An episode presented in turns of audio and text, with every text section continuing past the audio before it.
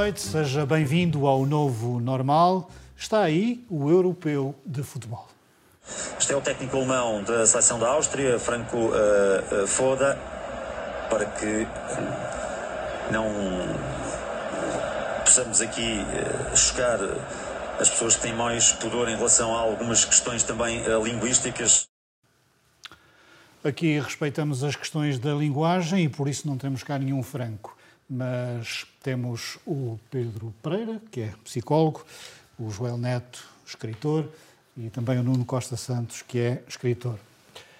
Esta semana saíram uns números sobre a distribuição de fundos comunitários em Portugal e houve quem fizesse uma distribuição per capita, concluindo que cada habitante do Corvo beneficiou de 29 mil euros, enquanto um habitante de Odivelas nem chegou a beneficiar de 200 euros.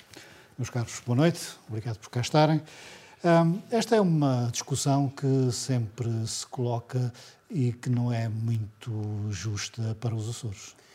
É uma falsa questão, porque um, um, um conselho uh, não é constituído apenas por gente, também é constituído por também é constituído pelo elemento território. E a soberania sobre um, um território tem de ser uh, assegurada.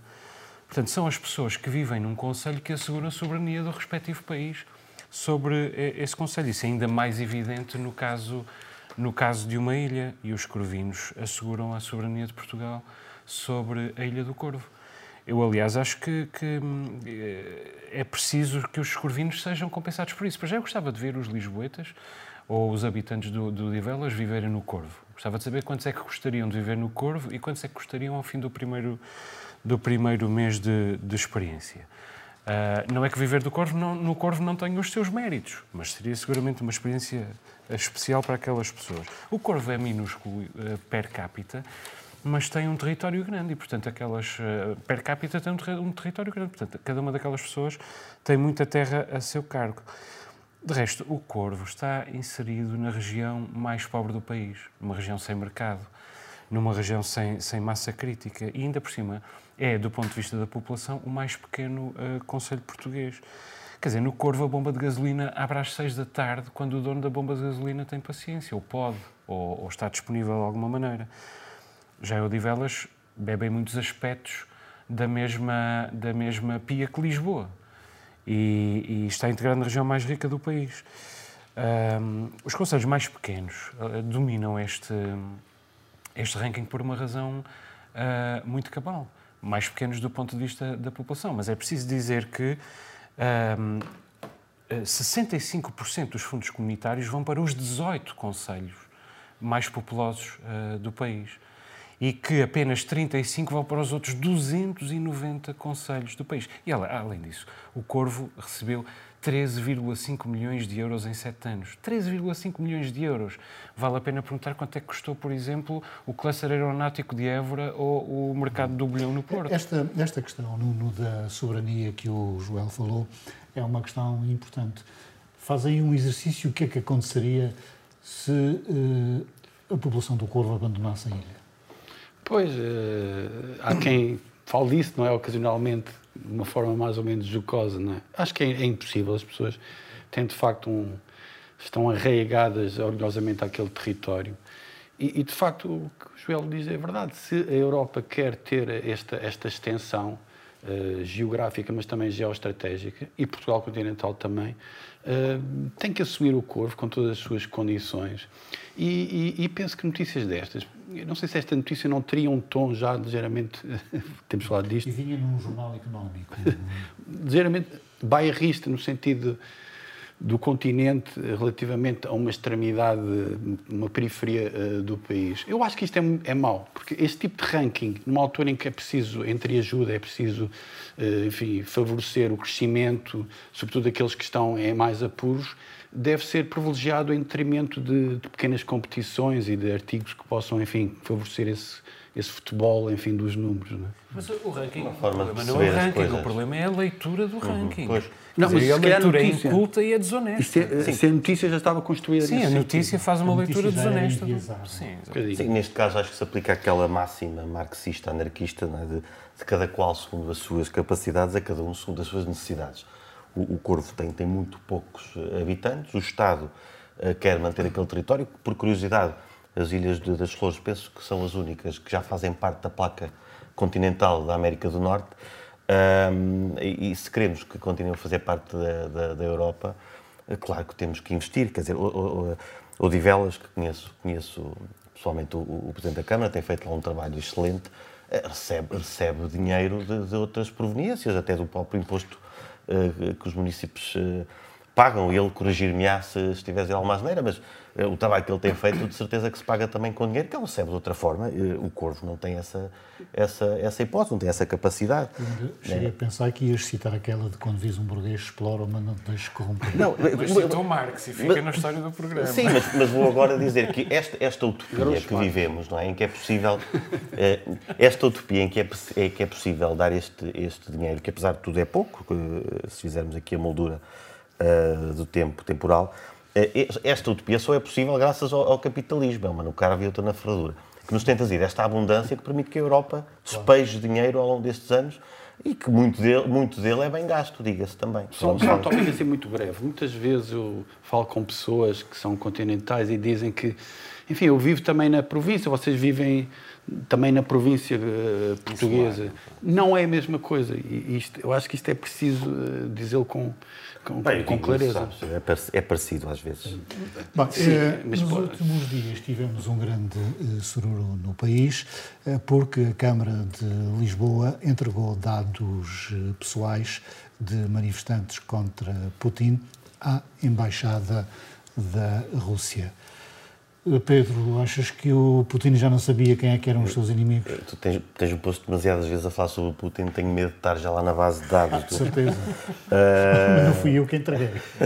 ok.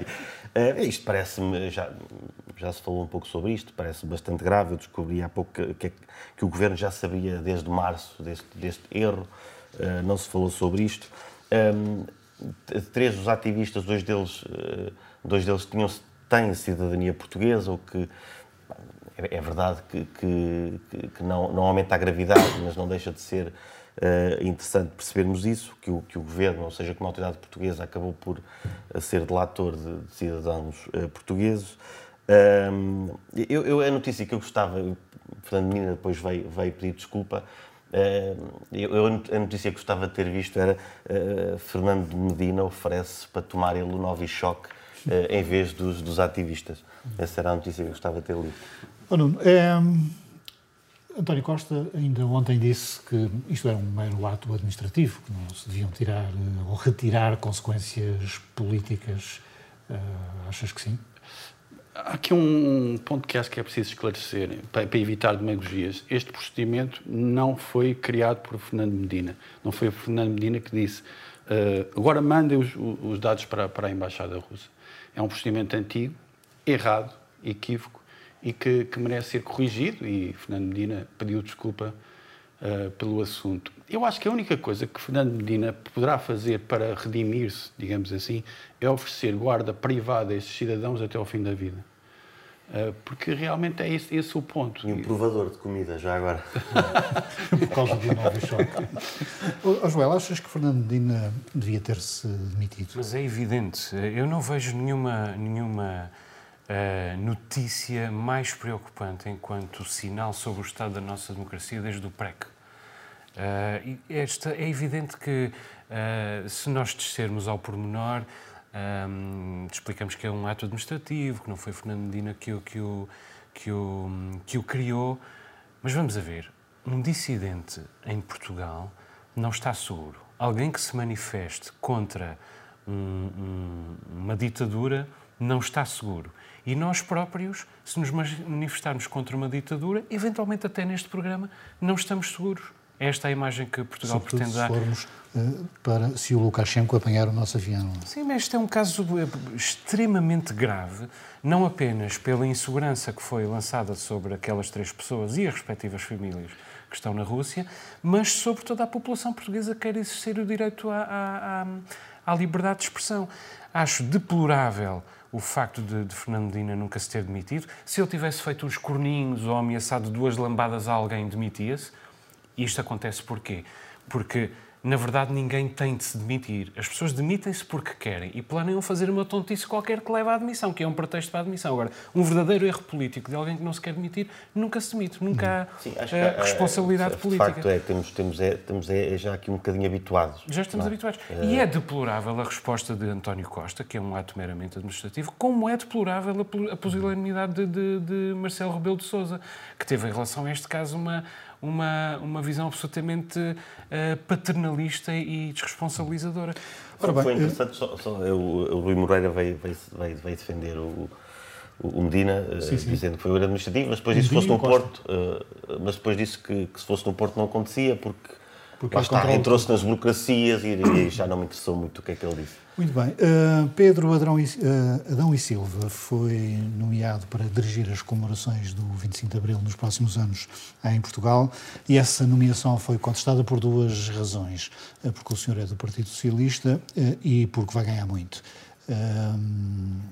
para já precisamos de, de, destas comemorações com esta extensão de tempo tão longa? Eu acho que precisamos um, e acho que esta nomeação foi contestada pelas razões erradas.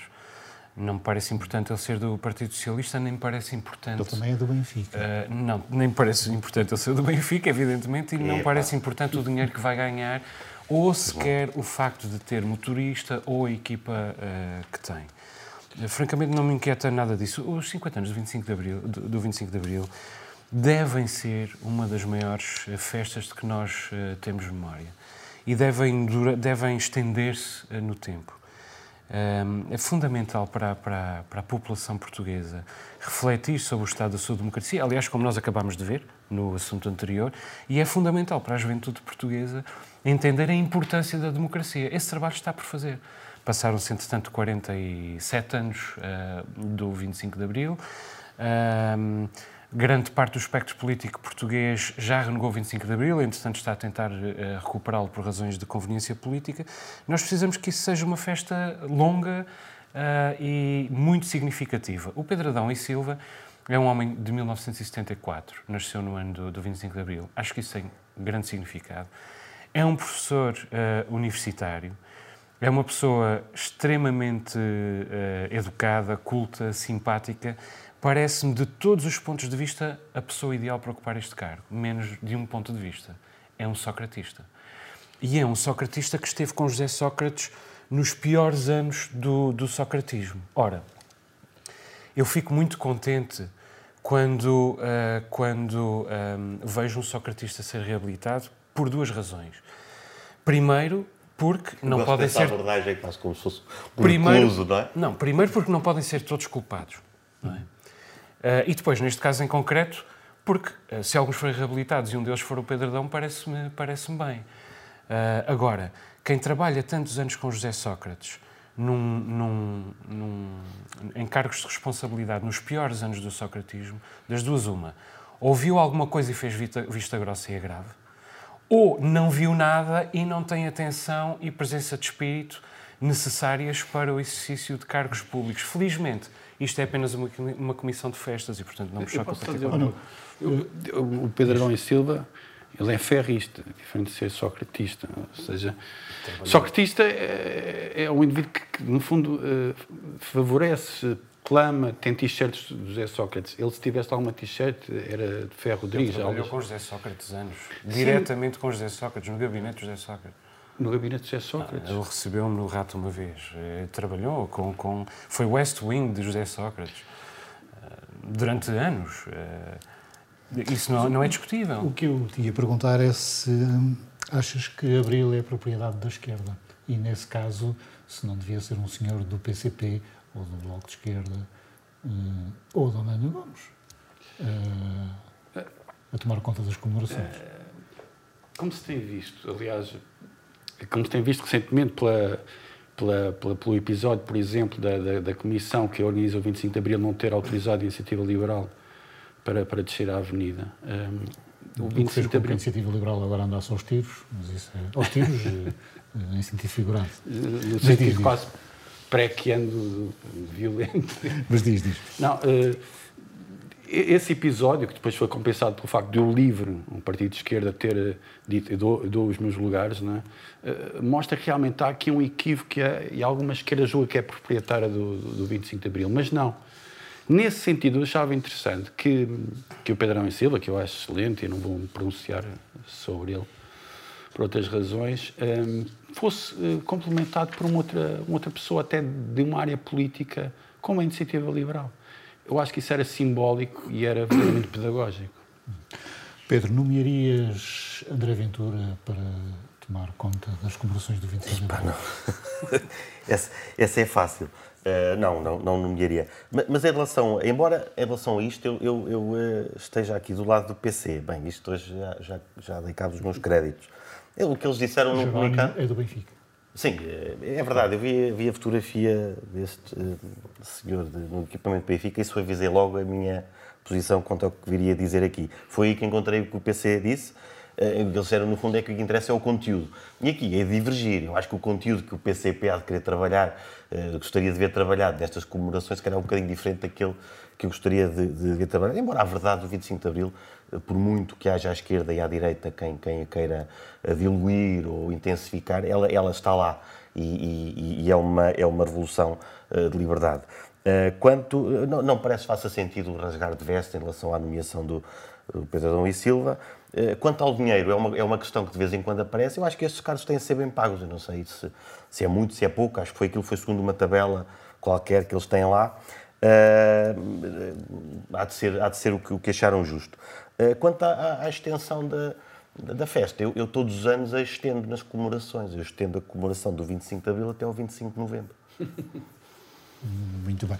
Eh, põe-se sempre essa questão, e já que falaste disso. Não, se é o 25 de novembro, não, e eu se o 25 de novembro foi tão importante como um... Não, não, não foi tão importante. E, isso é, e, e aquilo que, que, que eu estava a dizer, a verdade é que a esquerda, se há uma esquerda que se apropriou depois da revolução da, da, do 25 de Abril, também há uma direita que, que se quis demarcar. Portanto, não se pode queixar.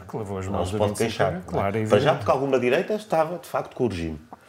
E depois há, há e pronto, e, aí, e mesmo aí haveria alguma direita, tudo bem, que tanto corrigindo, depois achou que se calhar era melhor uh, arejar. Uh, mas de facto há uma direita que também ainda não parece que ainda não fez bem as pazes com o 25 de Abril. Portanto, depois também não se podem queixar que a esquerda ocupe esse lugar. E aí a iniciativa liberal bem tem ocupado esse lugar com alguma inteligência, que é a festa da liberdade acima de tudo. Mas o Pedro tem razão, quer dizer, o 25 de Abril é a conclusão do. O 25 de Novembro é a conclusão do 25 de Abril.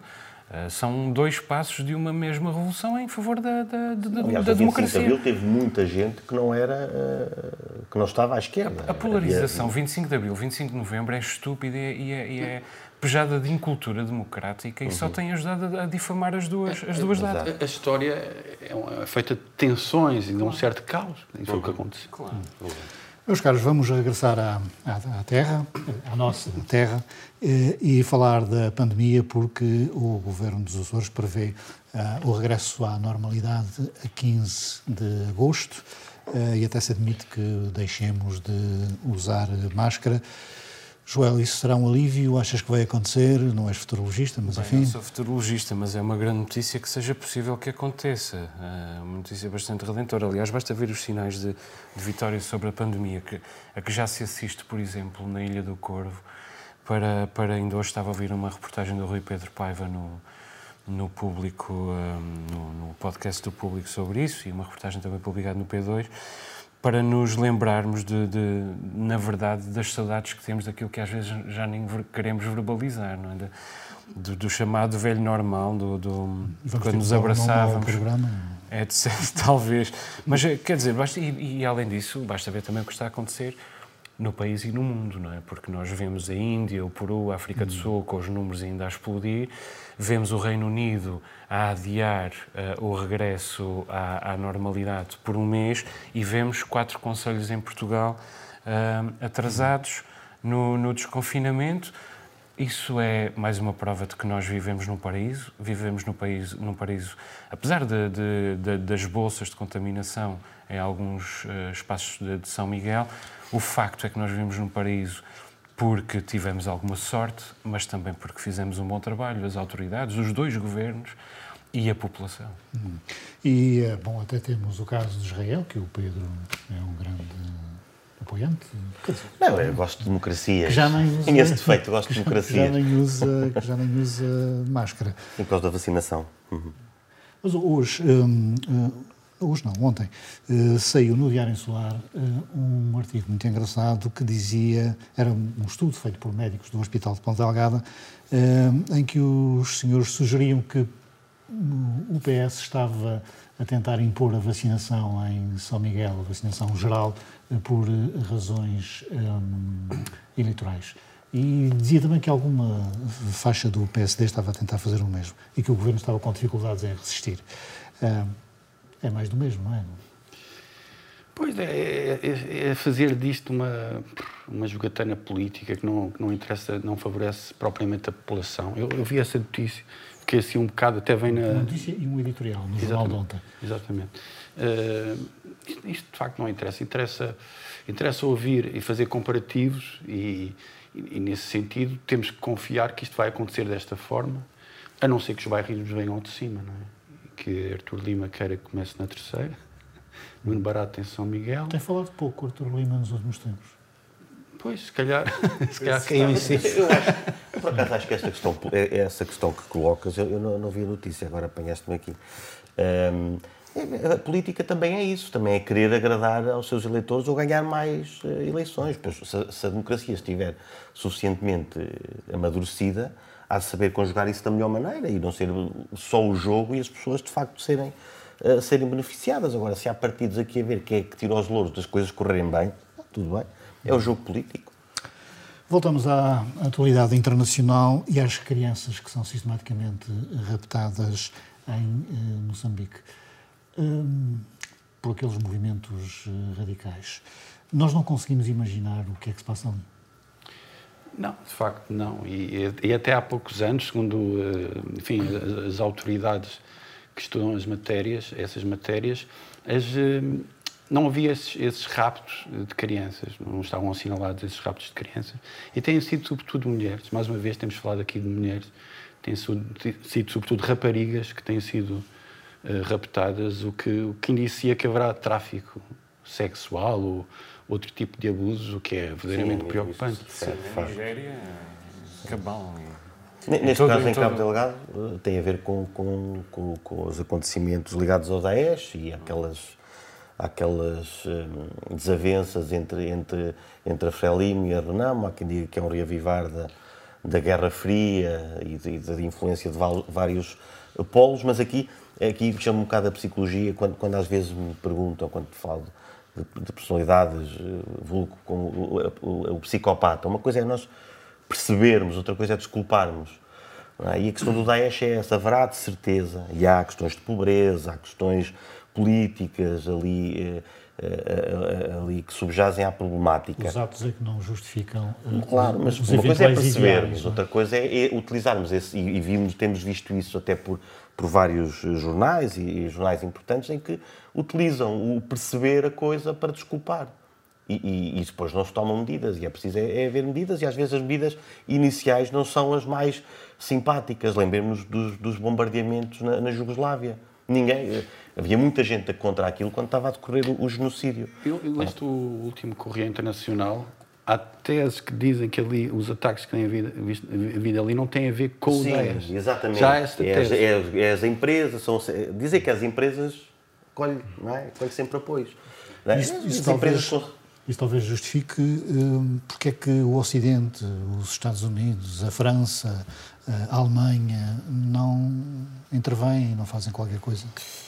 Bom, a história do, da relação do Ocidente com a África nos últimos 50 anos é absolutamente tenebrosa e o, o Burundi e o Ruanda são apenas o, o, caso mais cabal de que se celebra em breve 30 anos. São apenas o, o caso mais cabal. Ainda agora Macron pediu desculpa. Agora, o estado de uma civilização e, e da humanidade vê-se na maneira como tratamos os mais frágeis e como tratamos o futuro. E as crianças são as duas coisas.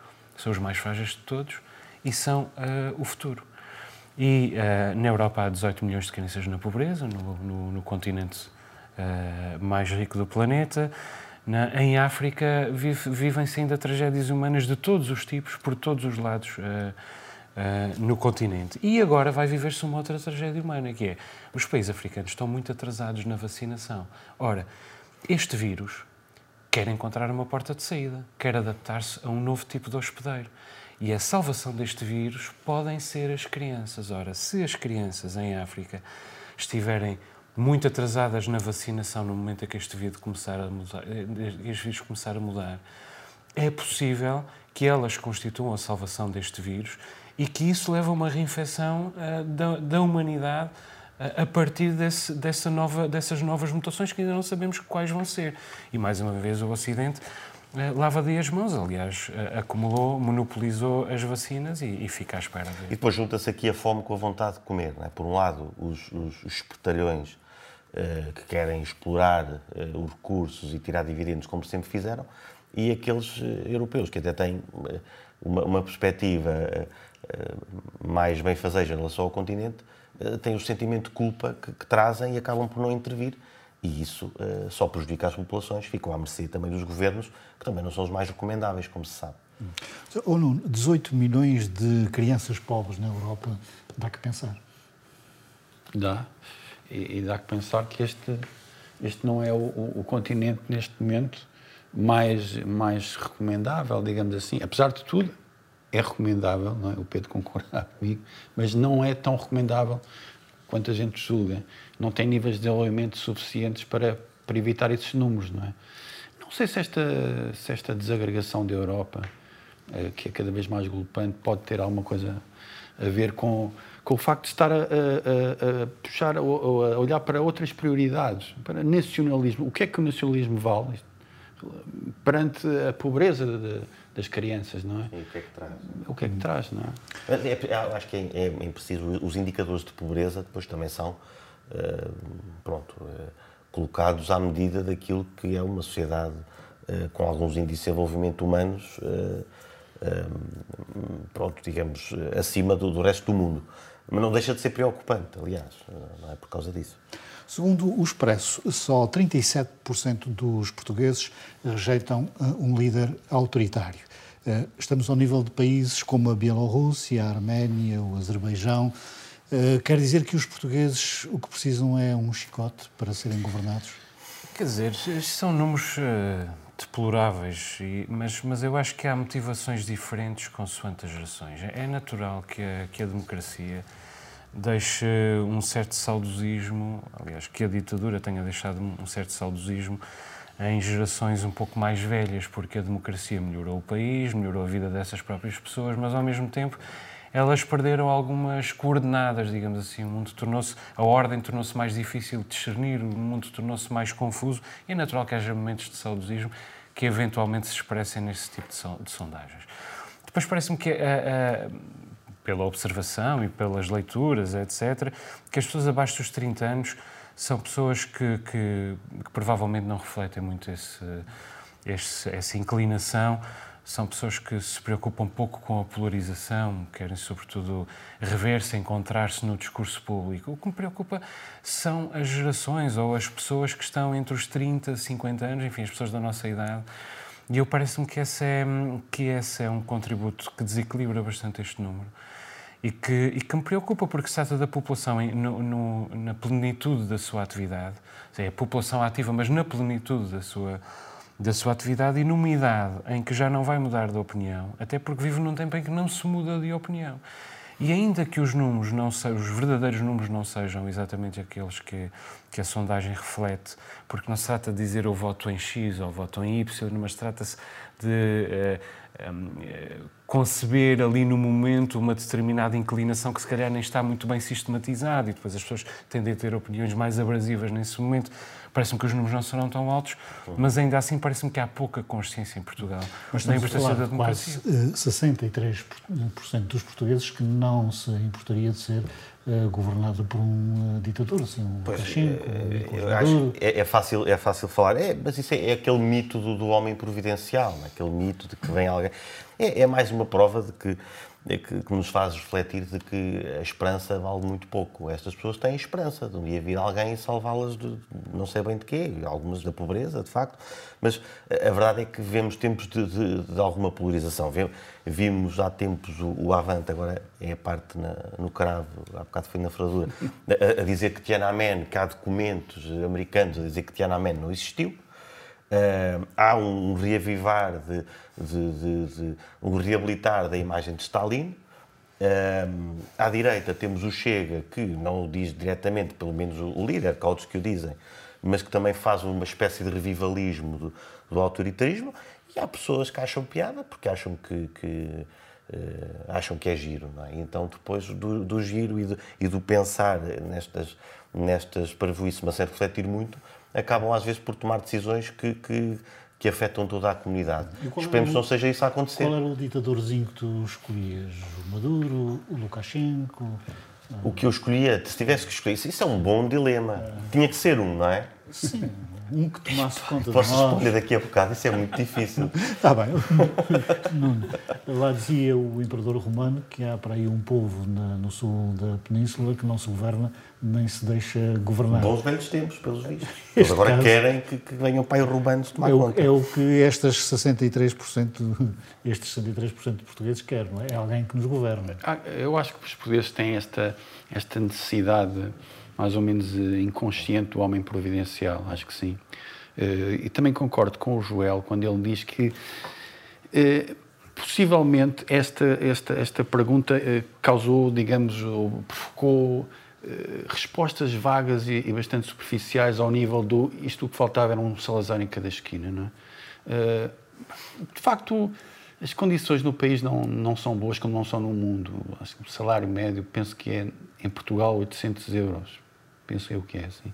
E há, e há níveis de pobreza muito elevados. Um, nesse sentido, uh, as pessoas apegam-se realmente a, portanto, aos autoritarismos, a pessoas que resolvam os problemas, mas realmente não há situações miraculosas. E depois, como se viu no Brasil, pessoas ou figuras como o Bolsonaro não resolvem nada. Só pioram, na verdade. Por acaso, acho que era o Expresso desta semana que dizia que o senhor está a preparar tudo para, se não ganhar as eleições, instaurar uma ditadura militar eh, no Brasil, o que é mais ou menos tenebroso, embora o artigo também dissesse que ele não vai conseguir. Pois, é, sim, eu acho que há, eh, aquilo que eu vejo é uma democracia também já com, com, com aquela democracia estar-se a aguentar é, é, é, um, é um sinal de, de, de, força e não de fragilidade, porque realmente aqueles grupos que há para ali alguns são tenebrosos e a verdade é que uh, a nave vai avançando. Isso eu não, eu não, acredito, não acredito nisso. Nem que ele queira, ele, ele tem um ar um bocado, tem um ar pacholas, eu acho que ele nem sequer queria muito isso, porque depois tinha muito trabalho. Uhum. Joel, eh, não há eh, perspectiva da direita recuperar o poder em Portugal se tivermos que continuar com a esquerda e se Costa deixar o, a liderança do PS, coisa que não vai acontecer no, próximo Congresso. Pedro Nuno Santos, um, o que é que traria de diferente? Não sei, eu, eu parece-me que ele é, que ele é um, uma esperança para uma, uma certa esquerda ou uma parte do PS e eventualmente a parte mais à, mais à esquerda do PS e a parte eventualmente mais à direita do Bloco de Esquerda ou de alguns outros países daquele espectro político. Não sei, eu, eu confesso, desconfio sempre um bocadinho dos políticos que são amigos de toda a gente. Uh, à esquerda e à direita, que são amigos dos, dos comentadores, do, dos colunistas, dos, eh, que, que, passam a vida nos mentideiros, no Snob e nos outros mentideiros de, uh, de Lisboa, já deve estar desatualizado, se calhar o Snob já nem é dos mais importantes, mas um, desconfio dele, como desconfio do, do Afonso Mesquita Nunes, Uh, mas a verdade é que António Costa chegou a, a primeiro-ministro assim, durante 30 anos a percorrer esses mentideiros, a conhecer toda a gente, a falar com toda a gente, a ser amigo de toda a gente. E chegou, e chegou sim. Uh, o que eu achei, eu achei graça, sobretudo, à, à maneira como, como Portugal reagiu a esta história do arraial da iniciativa liberal. Faltou sentido de humor nisto. Quer dizer, se fosse a Mariana Mortágua yes. a disparar o, a flecha contra o André Ventura, todos nós nos ríamos imenso.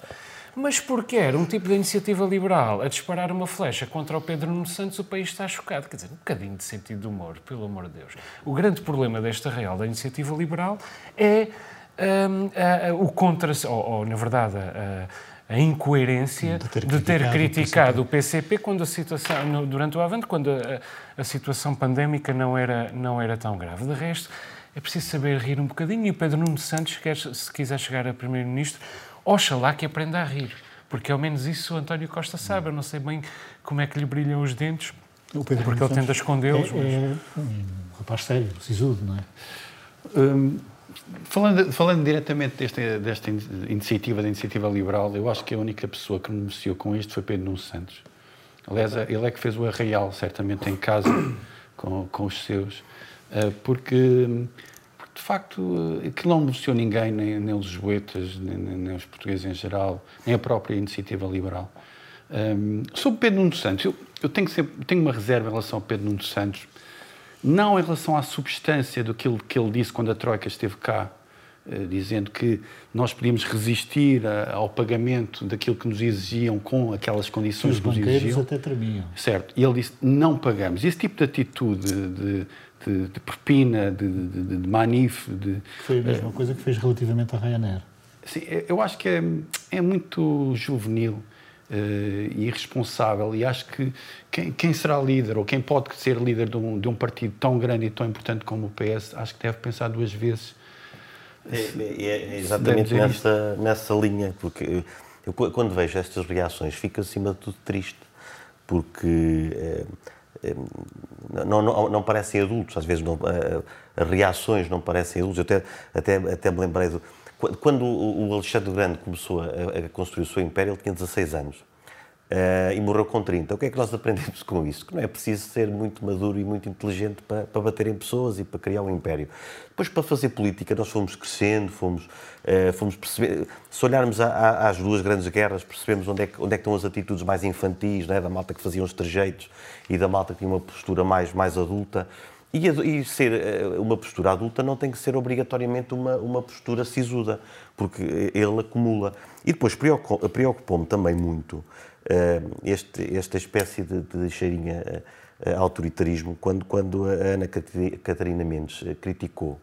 Uh, e, e, bem, ele depois queixou-se mas quer dizer, mas depois veio o Marcos Mendes também ainda por cima dizer que ela fez, cometeu um erro. Quer dizer, o Marcos Mendes às vezes parece o, o típico político que faz as pessoas votarem no Chega e no Bloco ou no PC. Uh, eh, e depois vem com esta conversa e acham que estão a dizer coisas muito, muito bonitas. Ela não foi inteligente, uh, porque criticou uh, o, o, o, camarada, de, de, um membro do governo. Depois não se trata aqui também, não sei que tipo de inteligência é que ele se refere, mas fico preocupado, fico triste e depois preocupado com, com com estas reflexões de intelectuais que andam na política há tanto tempo e não saem da cepa torta. Nuno, já que estamos na esquerda, esta semana, ou nos últimos dias, tivemos uma entrevista à RTP eh, de António Lima, que é o líder do Bloco de Esquerda nos Açores, e uma das coisas que ele disse é que é preciso acabar com o compadrio nos Açores. Isso é impossível. Somos todos primos. Eu aí, por acaso, até lhe aconselhava o livro do, do Adam Bellow, que, que escreveu eh, In Praise of Nepotism, em que ele fala de como o nepotismo, apesar de tudo, tem sido uma estrutura uh, positiva nas sociedades.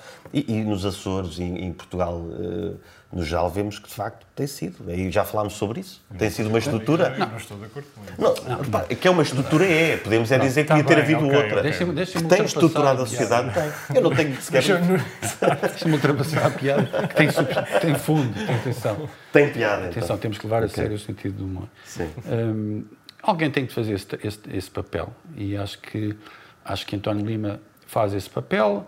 Uh, disse algumas coisas interessantes na entrevista à RTP Açores. Uh, sob o ponto de vista social, é preciso apoiar as pessoas que, que estão a iniciar-se nos recibos verdes, por exemplo, empregadas domésticas, empregados domésticos. Uh, alguns pontos que eu acho que ele é que, é que os põe em cima da mesa. Uh, agora, António Lima, eu gostei muito dele na, na campanha eleitoral. Uh, acho que foi construtivo, chamou a atenção para várias questões, uh, cá está, sociais. Lembro dele numa creche uh, a defender a, digamos, a, a, vocação pública necessária para algumas creches, para haver essa, essa possibilidade. mas depois no Parlamento penso que ele padece de um certo cisentismo. Um, e acho que e de um certo, uma certa monotonia na forma como ataca o governo. Ou seja, eu acho que ele precisava de repensar essa, essa atitude, um, pensar também as figuras de retórica que utiliza. Um, olha, talvez conversar com Paulo Estevam, os dois, ao fim da noite, tomar um copo. Ele próprio podia tomar um tentar... copo a dizer olha, deves utilizar mais sentido de humor. Mas ele próprio podia fazer os nossos com o Bloco de Esquerda também com a... Nacional com a questão de ele substituir a Zoraida Soares, que era uma figura. Talvez. O que me parece. Eu não dou muito pelo Bloco de Esquerda uh, dos Açores. E, e, não foi por causa desta entrevista que dei mais pelo Bloco de Esquerda dos Açores. Eu acho que isso é sintomático. Porque este governo é o sonho de qualquer líder de um partido daquela área política. Uh, António Lima tem de fazer muito mais, tem que conseguir muito mais uh, soundbite, tem de chegar muito mais facilmente à, à, população dos Açores com, esta, com este governo uh, no poder. Caso contrário, uh, é preciso outro. E este governo precisa de um bloco de esquerda uh, forte. A oposição não pode ficar apenas nas mãos do, do PS que, que, se está a reconstruir de uma derrota eleitoral na sequência de 24 anos de poder. E, portanto, os Açores precisam de um bloco de esquerda forte. E, e, e António Lima, com o cisentismo que, que o Nuno lhe identifica, que, que eu reconheço, um, totalmente, precisa claramente de, de, de, fazer mais. Quer dizer, contestar o compadrio é igual a contestar, a, a não dizer nada. É evidente que os Açores têm compadrio, é evidente que isso é um problema, mas isto é igual a não a Acho não que é mais nada. difícil evitar o compadrio do que, do que ser daquele. É, eu tenho aqui dois exemplos de, de bom compadrio. A Nora Jones, a Nora Jones, que era filha do Ravi Shankar, e o Jason Bonham, filho do baterista John Bonham dos Led Zeppelin. Esses são apenas dois bons exemplos em que o compadrio funciona. Um, eu, eu um, também vi a entrevista e, e partilho aqui de. Por um lado, acho que ele podia tentar contaminar um bocadinho o bloco de esquerda com essa lado de esquerda nacional com essa calma, que ele, que ele para não utilizar a vossa palavra cinzentismo. Gostei, é, é, tal coisa, gostei, de, gostei de, de, não ser tão belicoso, mas se calhar de facto ele precisa de ser. Uh, mas deixava aqui um, um rap. Ele, ele, perdeu muito tempo na entrevista a dizer candidatos e candidatas, açorianos e açorianas, cidadãos e cidadãs, e não disse pessoas e pessoas. Uh, eu fiquei uh, atingido na minha frágil masculinidade porque ele pessoas utilizou no feminino e as outras fez a questão de utilizar o masculino e o feminino. Muito bem, só de castigo. Vamos voltar? Ou vais voltar para a função pública? Eu só queria dizer, eu acho que ele na, na televisão esteve bem, na, na, na, na, entrevista esteve bem. Acho que no Parlamento é que precisa melhorar. Ok. Uh, a região vai admitir mais 30 eh, psicólogos. São necessários assim tantos? Uh, sim, o, o rácio, eu estive a ver, devia saber, se calhar, é, é, é mínimo 5 para 100 mil habitantes. A região está, está, está de parabéns e o, e o Presidente está também de parabéns por ter sido sensível a esta necessidade. Estão comprovadas, quer dizer, as, as, os benefícios que, que, que os psicólogos trazem às comunidades, não só a nível comunitário, mas a nível clínico, na prevenção de perturbações que a longo prazo acabam por ser muito mais caras, mas eh, muito mais caras para o Estado e, portanto, para todos nós. Uh, bom, não, não, vos quero maçar uh, com, com, mais dados desses, até porque não, não os compilei todos, uh, mas eu acho que é, é, só de aplaudir, acho, acho ótimo. O trabalho da Ordem cá na, na, nos Açores também tem sido um ótimo trabalho, a Ordem a nível nacional também tem estado, estado bem. E o Governo, com esta, com esta medida, está, está, está de parabéns. E eu que cheguei a sonhar que ias contestar esta, esta medida. Não, não, mas, e atenção, como, como, psicólogo, não é líquido que isto, pessoalmente, quer dizer, é claro que é, é, é bom ter, ter uma, uma, uma comunidade... No, o peso das ordens aqui hum, também tem muito a ver com, com isto. Temos sempre a ordem dos enfermeiros a reclamar mais enfermeiros, a ordem dos psicólogos a reclamar mais uh, psicólogos. Uh, vivemos mais ou menos sob a ditadura das ordens. Eu e o Joel vamos fundar a Ordem dos Escritores e a seguir a Ordem dos Comentadeiros. Elas já andam para aí. Já andam para aí essas ordens. Elas já existem, não estão é no papel. Não, mas eh, falando do, do tópico fundamental da, da saúde mental e da, da, saúde mental na pandemia, eh, eu ouvi uh, ouvi recentemente um estudo que não conhecia, relativamente à, à depressão, à saúde mental dos estudantes universitários. E, e trago só alguns números. Cerca de 50% dos estudantes do ensino superior pioraram o seu estado mental durante a pandemia. 22,6% não procuraram ajuda por motivos económicos. E uma última. 41% dos inquiridos afirmam já ter ponderado abandonar o ensino superior depois do início da pandemia, por motivos relacionados com o curso, etc, etc.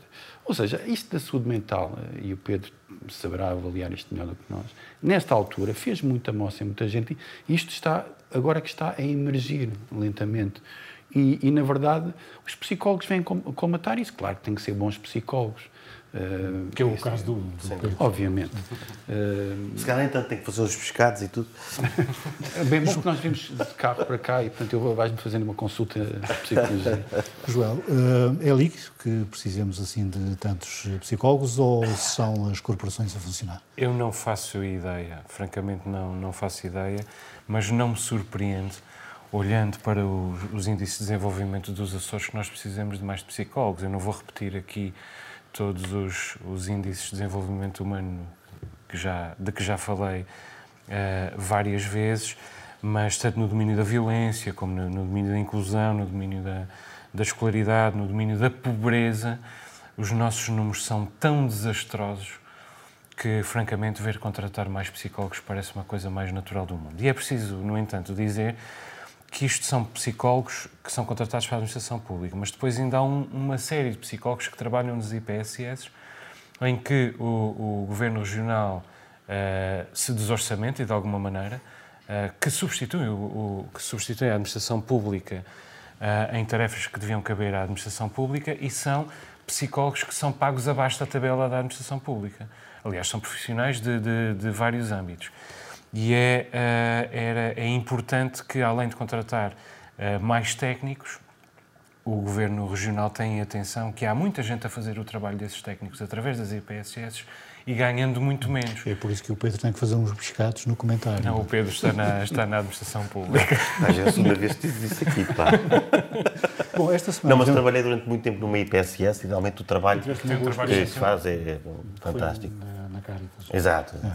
É. Esta semana tivemos também uma notícia interessante, uma açoriana Uh, talvez o Joel, que é do Sporting, uh, que foi. Uh, trouxe uma do Benfica. Que foi uh, escolhida para treinar o futebol feminino do Sporting.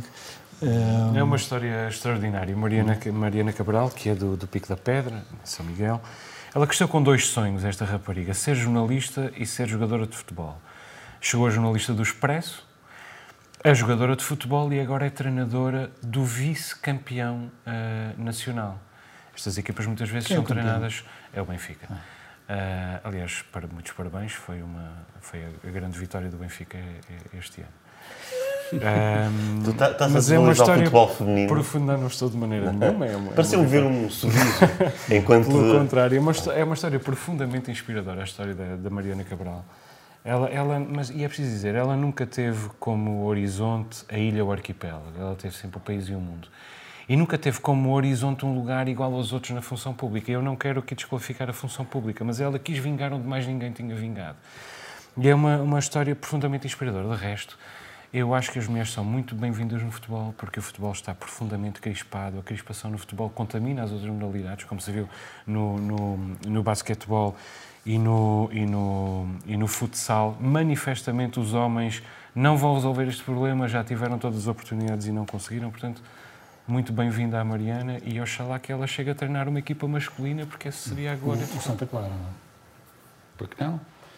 Ela, eu penso que ela terá iniciado eh, portanto, a equipa feminina de futebol eh, no Sporting é possível isto em 2016. Ela esteve também, no, parece-me, no futebol Benfica, antes do, ah, do Parece-me, não tem No Fofó também, não é? Exato, no Fofó. Um, sim, obviamente, quer dizer, eh, e felizmente há cada vez mais mulheres no futebol. Um, porque não? Porque não ser treinadora? Se calhar tem essa ambição, não sei. Sim, é, é uma boa... É é uma boa notícia eh, as pessoas conseguirem aquilo que, que, que se propõem. Uh, como a, a, menina Nicole Cassama, que, que, que, era jogadora do Angrense e que já há duas temporadas que está no Benfica, que também ela fez há pouco, há pouco tempo um vídeo que andou pelas redes sociais, onde ela faz um discurso muito, muito maduro para, para a idade sobre, sobre a superação, sobre, sobre um pouco aquilo que, que, que o Joel falava, uh, sobre ir atrás dos objetivos, e ela conseguiu fazer um discurso sem, sem, sem pisar clichês, o que é, o que é admirável. E ela está, está no Benfica, está contente e espero que seja por lá muitas vezes campeã. Deixas-me fazer só uma pequena distinção. A Mariana, isso é uma história fantástica da Nicole também, uhum. mas a Mariana Cabral tem cinco adjuntos. Uhum. Ela é a chefe de uma equipa claro. de treinadores ao nível da primeira divisão um, de qualquer uhum. género homens ou mulheres, e portanto é, um, é uma coisa... Sim, e acho, acho por acaso, não, não, acreditando, não acreditando em, em soluções milagrosas, uh, não era mau uh, haver uma, uma disseminação mais de, de, de de, de mulheres pelo futebol. Que, que, é, o, é, o, que o Joel diz, já, já, já se tentou e realmente não, não, está a ficar melhor. Apesar de no, futebol, no futsal, os dois treinadores, depois do jogo final, que deram o campeonato ao Sporting, estiveram em grande. Tu, tu falaste dessas condições que, que, ela tem. O Daniel Ramos Santa Clara não tem essas condições, exatamente, por exemplo. Exatamente. Aliás, ele deu uma entrevista ao Record em que dizia que não tinha essas condições, mas era o melhor ambiente que já tinha encontrado. Muito bem. Agora vamos às descobertas dos nossos comentadores.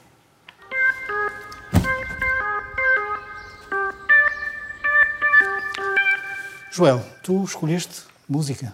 Escolhi música e não é bem uma descoberta, é uma, não é uma descoberta minha, é algo que eu gostava que, que mais telespectadores descobrissem. É a editora Philadelphia International Records, acaba de fazer 50 eh, anos, e eu gostava de agradecer-lhe, de, conseguir agradecer-lhe alguma da música mais sexy uh, do mundo, não apenas do, do Teddy Pendergrass, uh, de que, de que a, a Philadelphia editou uh, quase toda a obra, mas do DOJs, Harold Melvin, eh, MFSB, etc, etc. E o, o Philly Sound é o som que vem depois a inspirar uma série de, autores, de, de, de, músicos de outras proveniências, como Quincy Jones, Luther Vandross, James Ingram, etc, etc.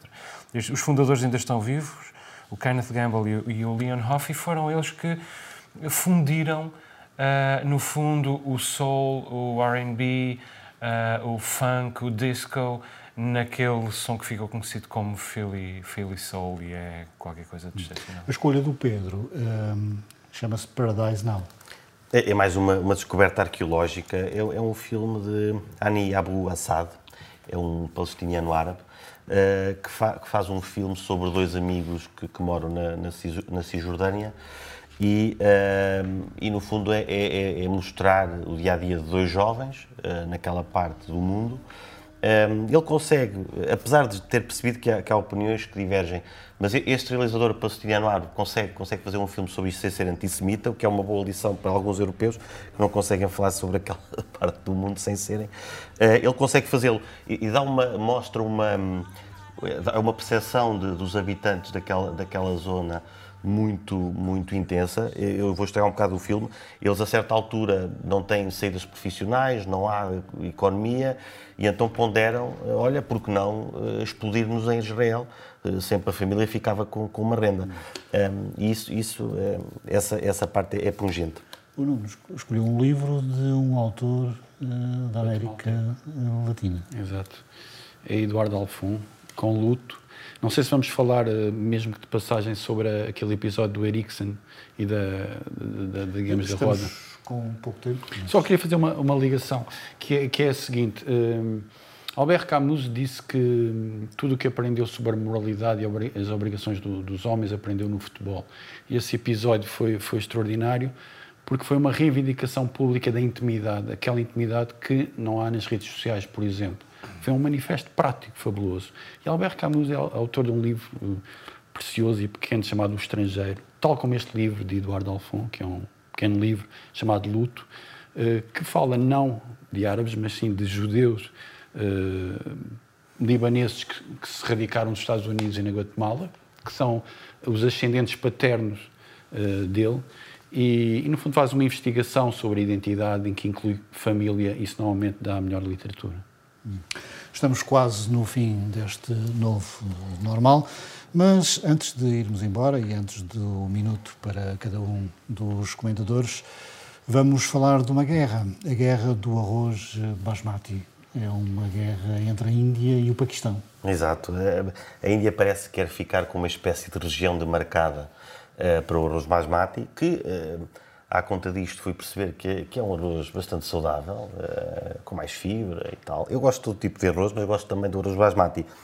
Parece-me que um conflito deste tipo é, é, melhor do que aqueles que temos visto entre a Índia e o Paquistão. Que é um conflito entre dois países que têm armas nucleares, portanto. Sim, que é, que é um conflito de dois países que estão em conflitos em todos os âmbitos desde que o subcontinente indiano se dividiu e, portanto, este é apenas mais um, é mais um âmbito, mas é um âmbito que pode provocar danos especialmente uh, agressivos, mexe com, com, a, com a, a vida das pessoas e, e, mais uma vez a Índia vai ganhar. E, e o, que é, o, que não é necessariamente bom porque a Índia é, é um país. Momento, não. É um, é um... Não, não sei se queres falar da guerra, uh, se não podes avançar já para a tua. Do arroz basmati? Sim, sim. Apetece-me dizer que, como disse naquele, naquele programa em que falámos de animais empalhados, finalmente fala, falo de um assunto em que sou especialista, arroz basmati. Bom, estamos quase, estamos quase no fim, vamos ao minuto a cada um. Ontem a seleção ganhou por 3-0 à Hungria e a escolha do Nuno tem a ver com a euforia à volta da seleção. Sim, eu, eu fiquei contente com, com, o facto de ter sido difícil. Porque estava a ver que faltava uh, tragédia a esta seleção. Uh, e acho que tragédia é fundamental para haver redenção e acho que os portugueses são especialistas nisso. Uh, vejo uma geração demasiado perfeitinha, demasiado contente, demasiado uh, satisfeita com os seus troféus, mas espera aí, é preciso, é preciso ultrapassar a Hungria e os seus defesas, e aquilo não, podia não ter corrido bem. Mas correu. Uh, portanto, uh, correu, mas felizmente, felizmente custou. O Pedro quer falar da reunião do G7.